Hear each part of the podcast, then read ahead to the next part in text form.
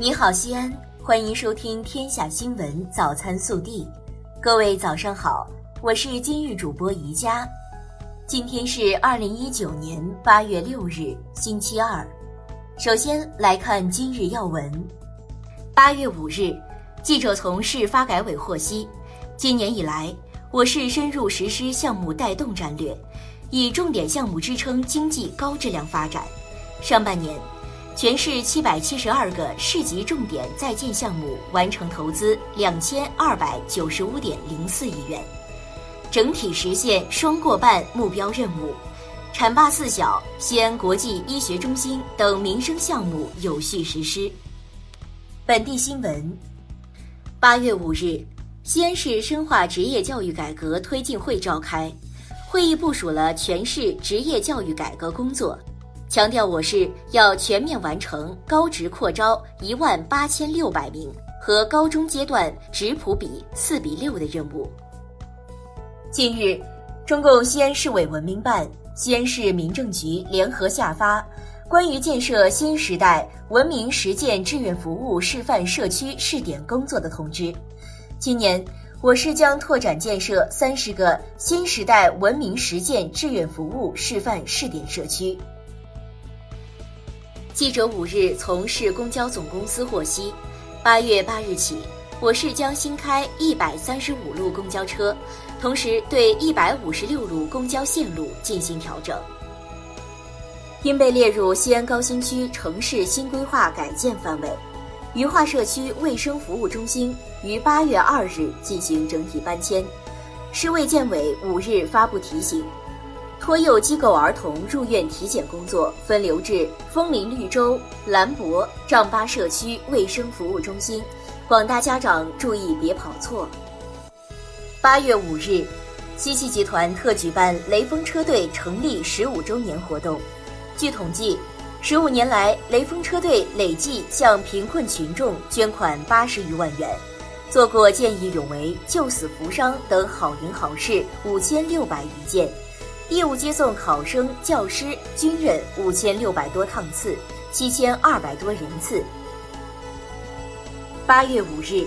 记者发现西安曲江大唐不夜城的石头人表演场地已移至大唐不夜城南边的喷水池旁，并用隔离栏和游客隔离。在四日进行的 WTA 圣何塞女网赛决赛中。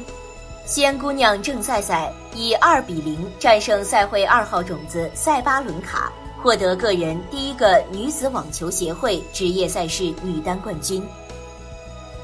八月四日，由陕西演艺集团陕西省民间艺术剧院有限公司与中共洋县县委、洋县人民政府联袂打造的首部朱鹮题材音乐人偶剧《环之恋》，在西安人民剧院首演。暖新闻，近日，记者采访了铁路上的修车人冯云生、陈鑫、张丁凡。在炎热的夏季，他们依旧在高温暴晒下恪尽职守，用心检查客车每一个部件，确保每一位乘客安全出行。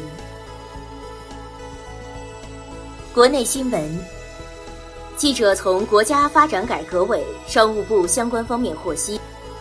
由于日前美方宣称拟对三千亿美元中国输美产品加征百分之十关税，严重违背中美两国元首大阪会晤共识，国务院关税税则委员会对八月三日后新成交的美国农产品采购暂不排除进口加征关税，中国相关企业已暂停采购美国农产品。香港警方五日下午举行新闻发布会表示。从六月九日以来，对于肆意破坏社会安宁、暴力冲击警方等违法行为，至八月五日早上，警方共拘捕四百二十人，年龄在十四至七十六岁之间，涉及非法集结、袭警、暴动罪等。五日，在岸离岸人民币对美元跌破七元关口，央行有关负责人回应表示。人民币汇率完全能够在合理均衡水平上保持基本稳定，有涨有落都是正常的。五日，从人社局获悉，从今年下半年开始，人社部明确将社会保障卡作为全国专业技术人员资格考试报名和进入考场的有效身份证件。有条件的地区可结合当地电子社会保障卡应用，为报考人员提供更加高效便捷的服务。八月五日，国家邮政局通过官方微信发布声明称，取消邮政编码与事实不符。邮政局表示。在近日举办全球位置框架与编码系统的子课题“泛在位置语义表达与位置服务方法”项目研讨会，研讨会并未涉及取消邮政编码、废止邮政编码等相关内容。目前，该项目仍处在研究工作阶段。五日。生态环境部公布二零一九年第二季度自动监控数据严重超标的四十家重点排污单位名单，并对其中三家实行挂牌督办，其中辽宁五家、海南五家、山西四家和河北四家，四个省份严重超标单位家数列前四位。八月二日。在中央反腐败协调小组国际追逃追赃工作办公室统筹协调下，经北京市西城区两级纪委监委不懈努力，外逃十八年的职务犯罪嫌疑人李海英回国投案并积极退赃。四日，湖北恩施鹤峰一峡谷景区内因暴雨突发山洪，据最新排查。湖北省鹤峰县躲避峡突发山洪获救六十一人，十二人遇难，一人失联。八月五日，山东省日照市局部地区出现短时强降雨，强降雨造成两人失踪，部分房屋受损，冲毁河道十八处，共一千一百人被安全转移，二十四名受灾群众被集中安置。五日。江苏奉县人民政府通报徐州女教师绝笔信，联合调查组经调看相关视频，询问当时民警，城东派出所在对李秀娟传唤审查过程中，未发现有其殴打、辱骂行为，其丈夫被停职系稳控不力，违规使用公章。近日，河南濮阳一女童不慎落水，父亲马上跳入水中，全力托举女儿。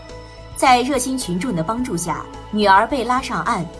但因河道又陡又滑，岸上极难下水施救，父亲终沉入三米深的水底。父亲被打捞上岸后已无生命体征。微调查：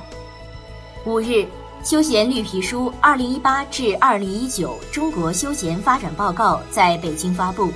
报告数据显示。仅2018年上半年，就有近百分之四十的亲子家庭用户出游超过三次。另外，近五成受访者表示，全年的亲子出游活动花费在人均五千元左右。百分之十八的消费者每年亲子出游人均消费超过一万元。你每年遛娃要花多少钱？更多精彩内容将持续锁定我们的官方微信。我们明天不见不散。